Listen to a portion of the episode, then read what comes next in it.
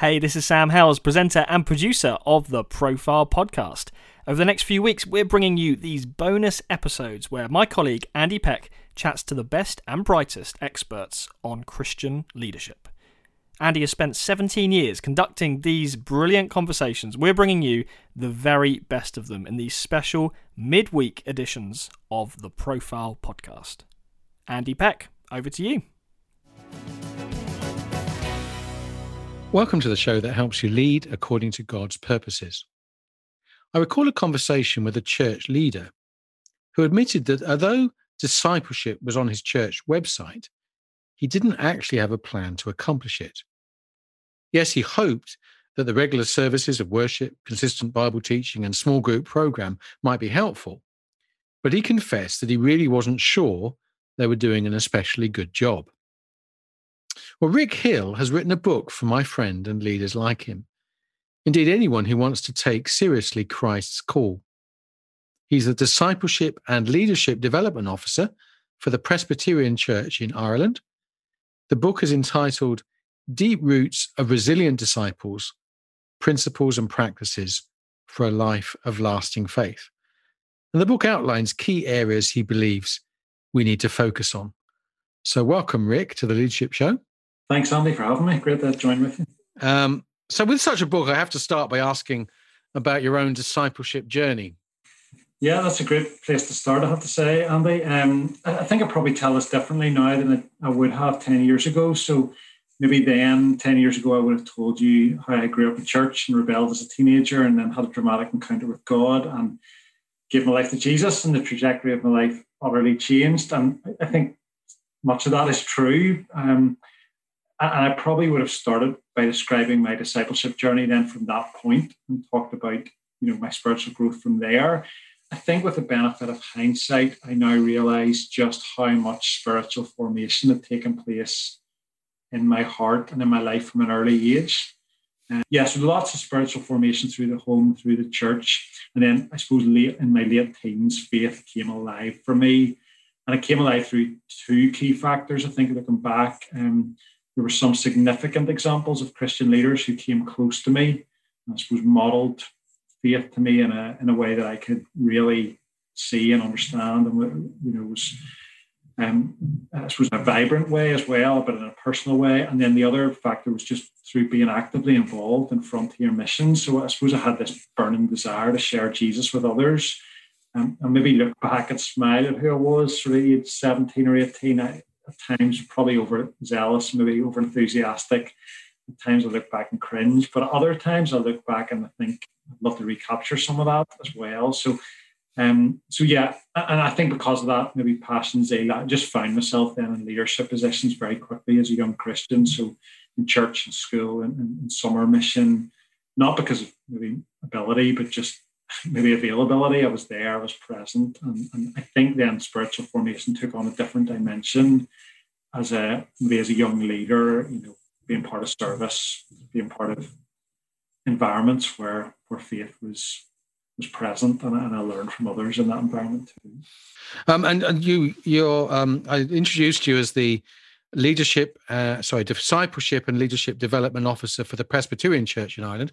Um, just, uh, just briefly, Presbyterian Church is uh, fairly infrequent in this side of the Irish Sea. So, um, yeah. remind me of uh, some of the distinctives.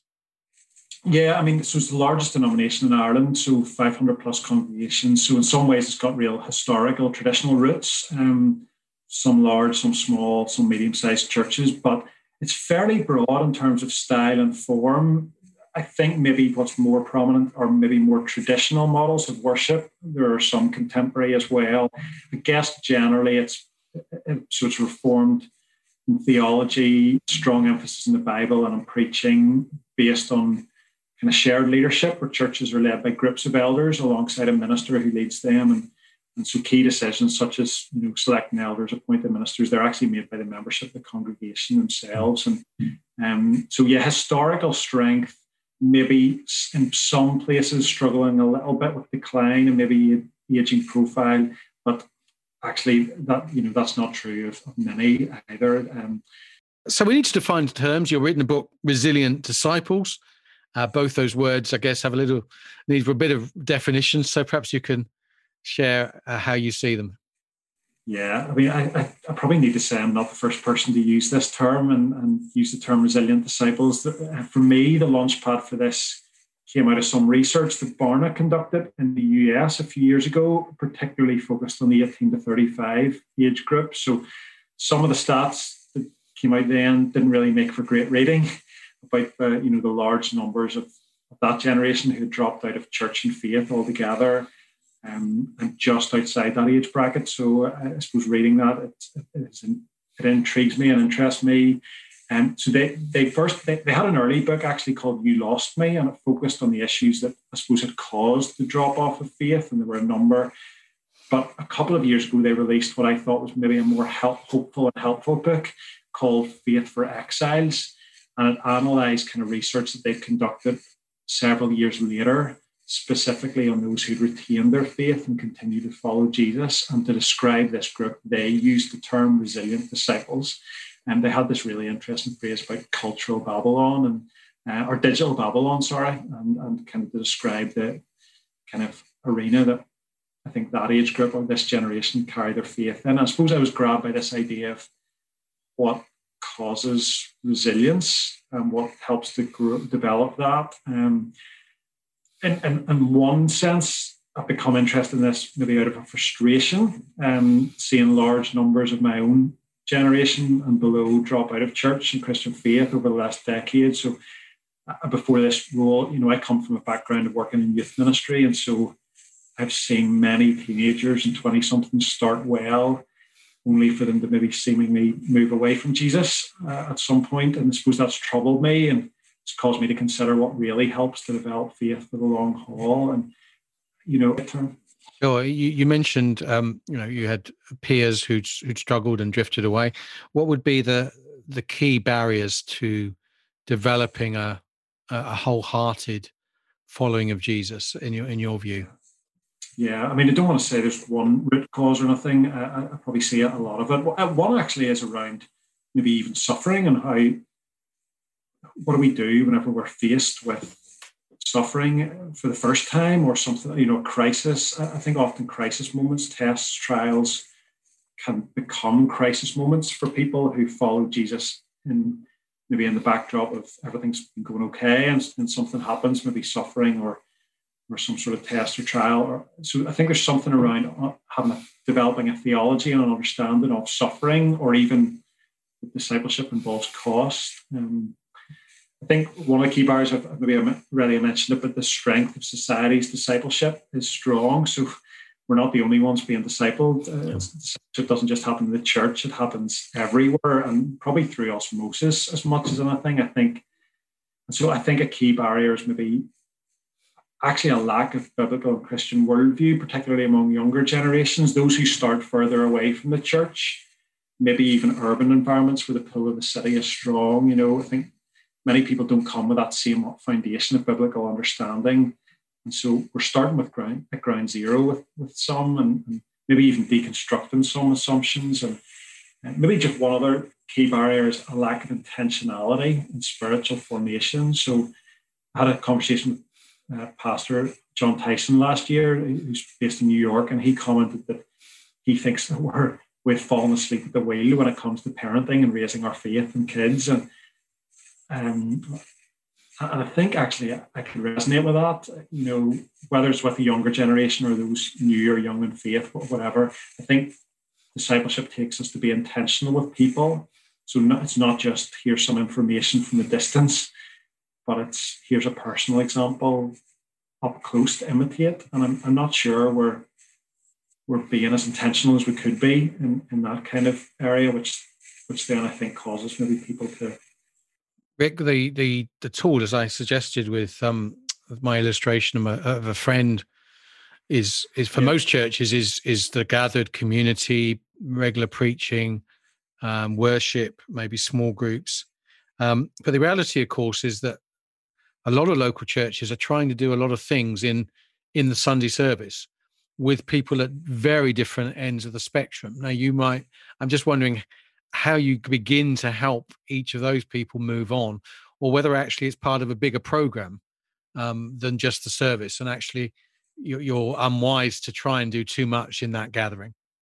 Yeah, I think that's a really good question. You you might not be surprised for me to say I think there's an element of both and rather than mm. either or. So I do think some days, you know, or certainly the church gathering is crucial in, in, in terms of uh, uh, giving people a point in the week where you can, you know, deliver teaching and and and just gather in community and and you know again the strength of society's discipleship is strong. So i think we need that that regular point in the week where where we can do that. But i think it's also strong in the way that one hour kind of a diet of sunday christianity or churchianity even you know one hour in a week isn't enough to really form people. And so I, you know, I would say in the training I deliver, churches, I mentioned earlier, were kind of high view of preaching and um, high view of worship in, in many ways, or certainly the gathered worship. Um, actually, it's both and.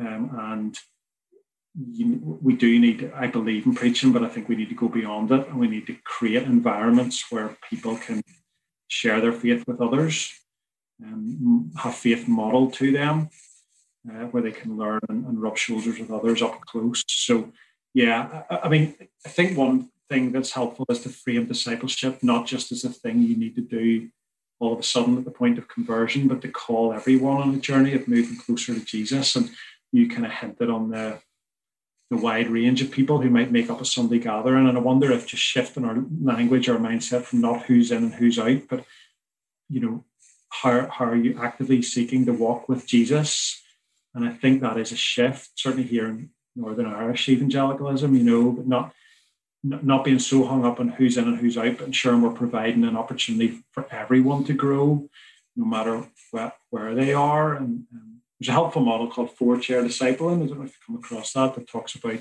you know different invitations that Jesus gave as they talk about kind of four steps of a journey to spiritual maturity. So come and see, and then come and follow, go and make, and then bear fruit, I think, from John 15 is the last one. And I found that a good way of assessing the different challenges and invitations we can provide for that kind of mixed economy of spiritual maturity. And, and you'll see threads of that in, in what I've written in terms of those four different invitations. Well, you're listening to the Leadership Show. I'm joined this week by Rick Hill. He's the Discipleship and Leadership Development Officer for the Presbyterian Church in Ireland. And we're talking about his book and themes from the book, uh, Resilient uh, Disciples. Uh, so, Rick, um, obviously, many people will look at the Gospels as a um, as a place where you can derive your understanding of discipleship. Obviously, it's about disciples following Jesus. Um, some some people have looked at that and say, yeah, but it's it's a very unique situation. There was a physical Jesus who they were following. It was a covenant people of Israel, um, and and translating that to say the streets of Belfast or Newtownabbey or wherever where you are um, is is a tougher journey. And I just just wondered if you can just reflect on that with us um, in terms of of of how whether whether Paul's teaching actually is is more helpful in terms of discipleship than Jesus. Yeah, can I say both and again? Uh, Please do.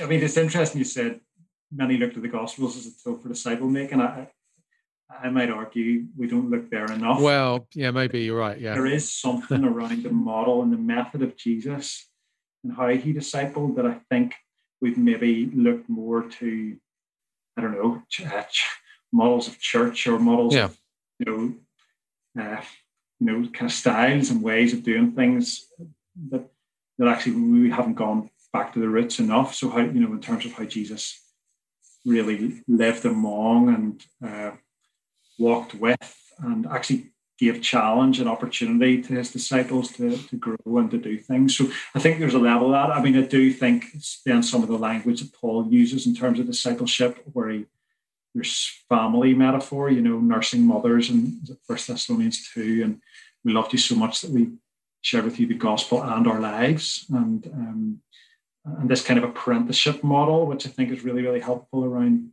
discipleship as well. Um, how does it relate to 21st century people? I think that's part of the challenge. Um, how do we do discipleship in a way that doesn't just create holy huddles um, and particularly maybe shape Christians in a way where they're just better informed, but with no sense of how to engage with the world around them? I think there is a challenge there.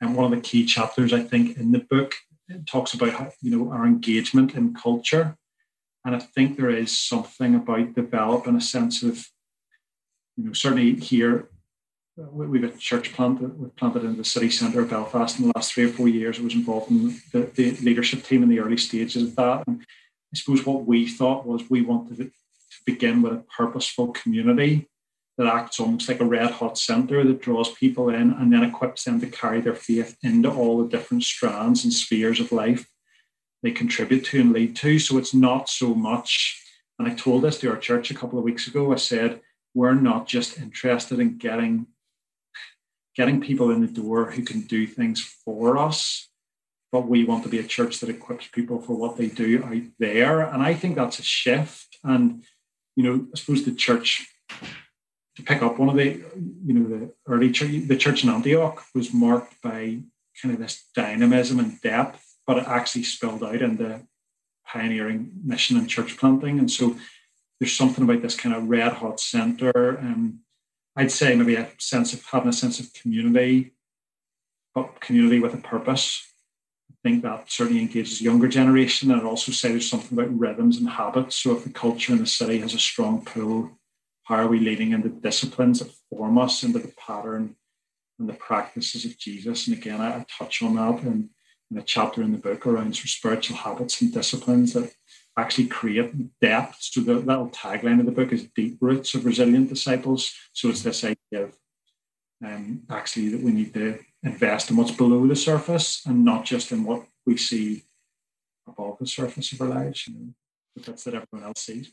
Oh, that that helpfully takes us to my question I was going to ask, namely, um, the spiritual disciplines or spiritual practices, different languages used by different authors. Yeah. Uh, but clearly, that's something that that you value, and I think probably the evangelical church has um, has got away from some of its um, problem with language around that because of its concerns. Um, you know, with all due respect to our Catholic brethren, you know, for some evangelicals that was an issue. You know, they didn't want to um, have a kind of Catholic outlook, which they they they deemed uh, unhelpful.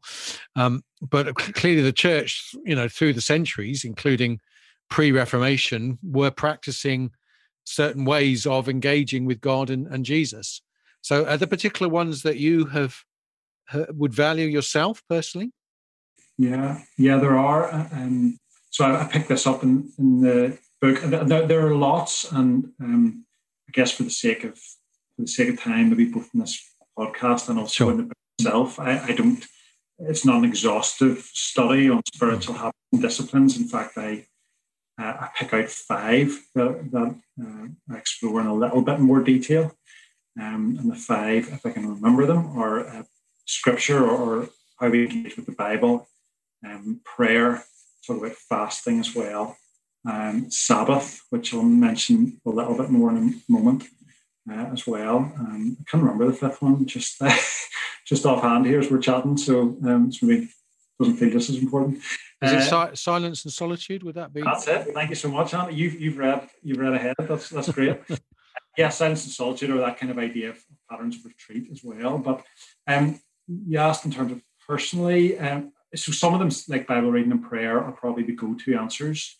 Um, but they they have been consistently part of my life ever since childhood, and particularly Bible engagement. And I prefer that phrase maybe than Bible reading. So uh, Bible engagement continues to be one of the most formational for me. So allowing Scripture to continually shape my thinking and practice, hearing from God afresh, meeting God in every page, every story, you know, every every every verse. And I think maybe more recently, Sabbath has become more key for me. Um, think more broadly in the church, it's becoming more key too uh, for a couple of reasons. Uh, maybe personally, it's always it was often a negative idea that was based around uh, maybe an upbringing where I couldn't do things, and uh, maybe it felt certainly in, in, Northern Irish context, it felt like a legalistic thing, Sabbath, and so you know in some ways you want to emphasise freedom and. Uh, grace and uh, all the things that we can do, and not just the things we can't do. And I wonder if Sabbath has become it's become for me more of a gift, especially in a strained and a busy world where I realize that actually Jesus wants the thing that he wants most is my attention and affection and intimacy more than just my activism and activity. And so that involves, you know, pausing and stopping and resting and ceasing. And I think it is becoming more, more foundational in the aftermath of a pandemic too, both in terms of whether we you know, whether we will prioritize engagement in a church community or not. So is Sunday, what marks Sunday or Sabbath out is different. And also then in terms of whether we truly embrace rest uh, as well in, in God.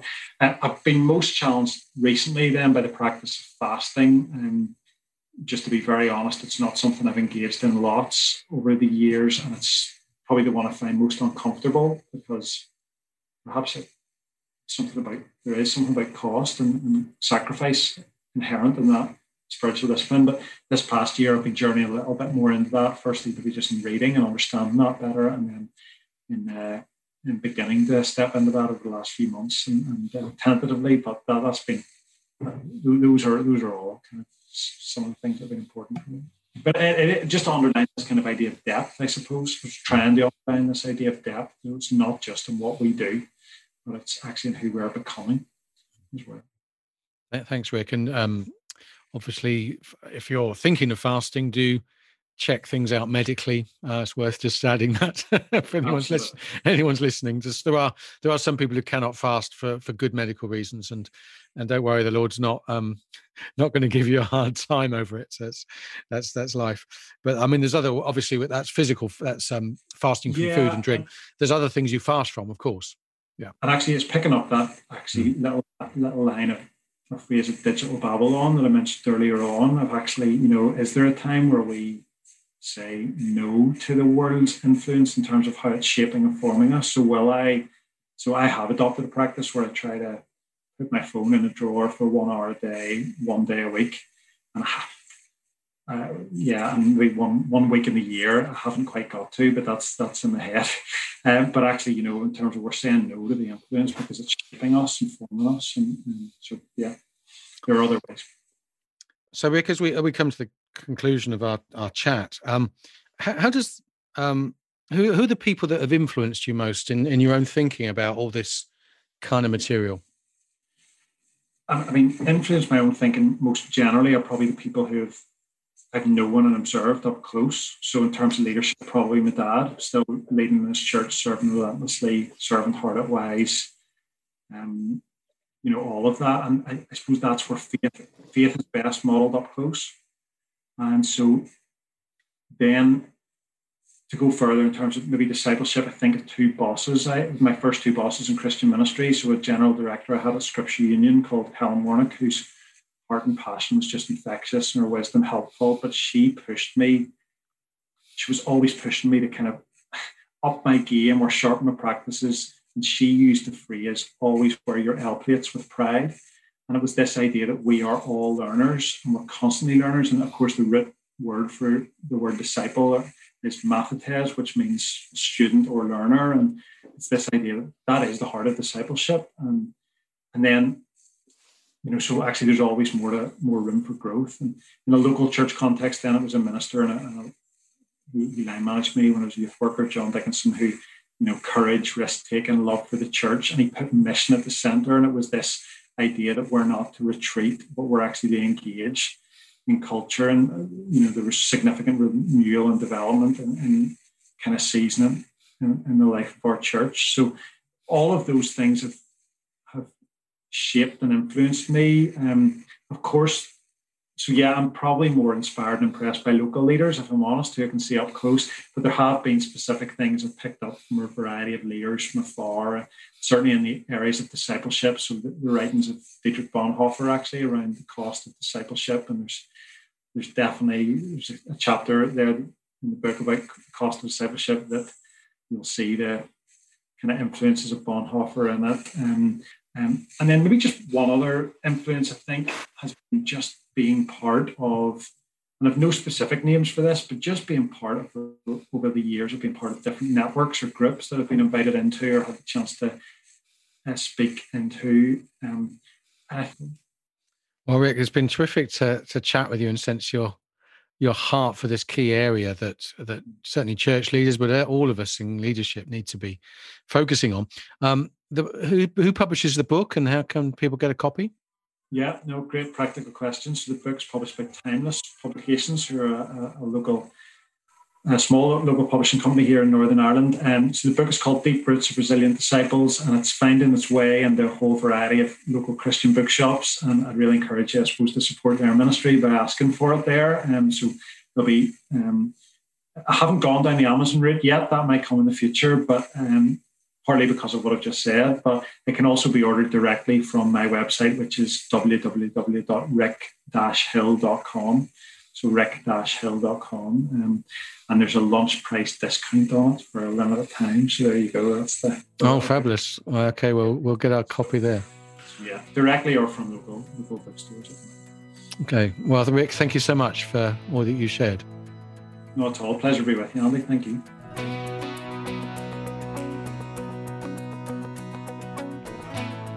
That was my conversation with Rick Hill. He spoke of the fact that we're all being discipled all the time. Our culture is impressing itself upon us in various ways. And our job as leaders is to first follow Jesus and then with him critique all that comes our way and bring it under his leadership or jettison it entirely. So as you live this week ahead, may you know God's grace to follow Jesus more closely and call others to follow him too. This is Andy Peck, thanking you for your company and looking forward to you joining me next week. Bye for now. Thank you, Andy, for bringing us that great interview this week on the Profile podcast. This show is brought to you by the UK's leading Christian magazine, Premier Christianity. If you enjoyed this episode, you are sure to love the magazine, which features news, analysis, opinion on all that God is doing in the UK church and beyond. Check out brand new articles published every day on the biggest issues facing the church and the world at premierchristianity.com. We'll be back on Friday with another in depth conversation with a leading Christian right here on the Profile Podcast. Join us then.